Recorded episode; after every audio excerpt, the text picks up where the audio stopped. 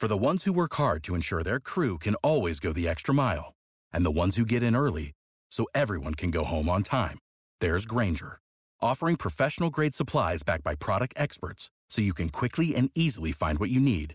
Plus, you can count on access to a committed team ready to go the extra mile for you. Call, clickgrainger.com, or just stop by. Grainger, for the ones who get it done. This is Rich Jones, host of Jacksonville's Morning News. Heard weekdays from 5 to 9 a.m. on 104.5 FM WOKV. Thanks for listening to our Jacksonville's Morning News podcast. If you haven't yet, subscribe to the Burrish Daily Discussion podcast and the Mark Kaye Show. And don't forget, head to iTunes or Google Play and leave a review. Thanks for listening. I'll miss Jake Godbold uh, for the rest of my life, as will so many thousands of other people in Jacksonville. What's longer than the line outside of the Times Union Center to get tickets to Hamilton this morning are people who are lining up to uh, offer their thoughts and their tributes to former Jacksonville Mayor Jake Godbold. That's uh, Matt Carlucci, Jacksonville City Council member. Godbold passing away at the age of 86. Former Jacksonville Mayor John Peyton worked hand in glove with Godbold on a number of issues, I'm sure. Jake was Jacksonville. Mr. Mayor, good morning. Thanks for checking in this morning. Do you have a story or two that immediately come to mind about Jake?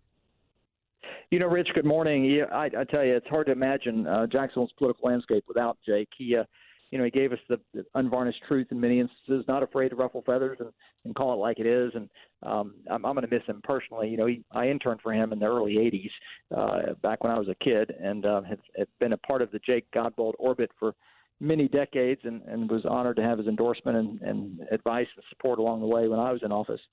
But you know, Jake is uh, you know, I don't. They broke the mold. I don't think we'll ever see one like that again. Um, and uh, and I, I think when I look back on his legacy, uh, Jake just had an amazing way of bringing people together, regardless of their uh, station in life, their background, their income, education. He he appealed to everybody, and and uh, he was uh, his love and enthusiasm for Jacksonville was undeniable, and and uh, that's a pretty good legacy, uh, bringing people together and, and being Jacksonville's biggest cheerleader. As a leader, what did you draw from him from the intern days to kind of uh, shadowing him, and as you got to know in that small circle of existing uh, current mayors, former mayors as well, as he would offer shepherding and advice to you as a leader, what did you draw from? You know, two things. One one is he he had an amazing political instinct. He he uh, he had a way of boiling down the issues, getting to the facts, uh, clearing through the BS, um, which was refreshing in, in the political arena. Um, but he also had an ability to, to, to bring people often at, at opposite ends of the spectrum or in position or uh, viewpoints and, and bring them together uh, around the table and, and, and find a way to, to compromise and find a way to you know, convene people and, and, and share a vision and move forward. We can all learn from that in this political climate we operate in today. Uh, Jake was a Democrat. I was a Republican. Uh, we had different political backgrounds, but uh, but we were always able to see eye to eye on issues that are important to Jacksonville, and and we didn't always agree. Um, he sometimes was my biggest critic, and other times a big supporter. Um, but he he he really would try to find a path forward by bringing people together, and uh, he knew that politics was really about the art of addition, not the art of subtraction.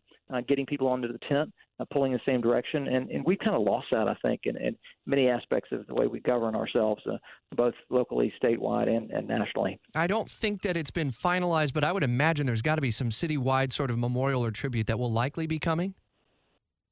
Uh, yeah, absolutely. Uh, Jake had so many friends and, and supporters, and and and um, I, I think that they're going to take their time and and, and uh, create a fitting tribute. I know Mike Tolbert and Martha Barrett are working hard on that, and and um, don't don't have any arrangements yet. Haven't heard any plans, but I'm sure there'll be a way we can all uh, take time and pause and appreciate a guy who has had a really uh, huge impact on our city. Good to hear your voice again on the radio, former Jacksonville Mayor John Peyton. We appreciate your recollections of Jake Godbold passing at the age of 86. And again, once we get those uh, arrangements uh, put together, we'll make sure that we send them along to you here on the radio and in the 104.5 WOKV app. For the ones who work hard to ensure their crew can always go the extra mile, and the ones who get in early so everyone can go home on time, there's Grainger, offering professional grade supplies backed by product experts so you can quickly and easily find what you need.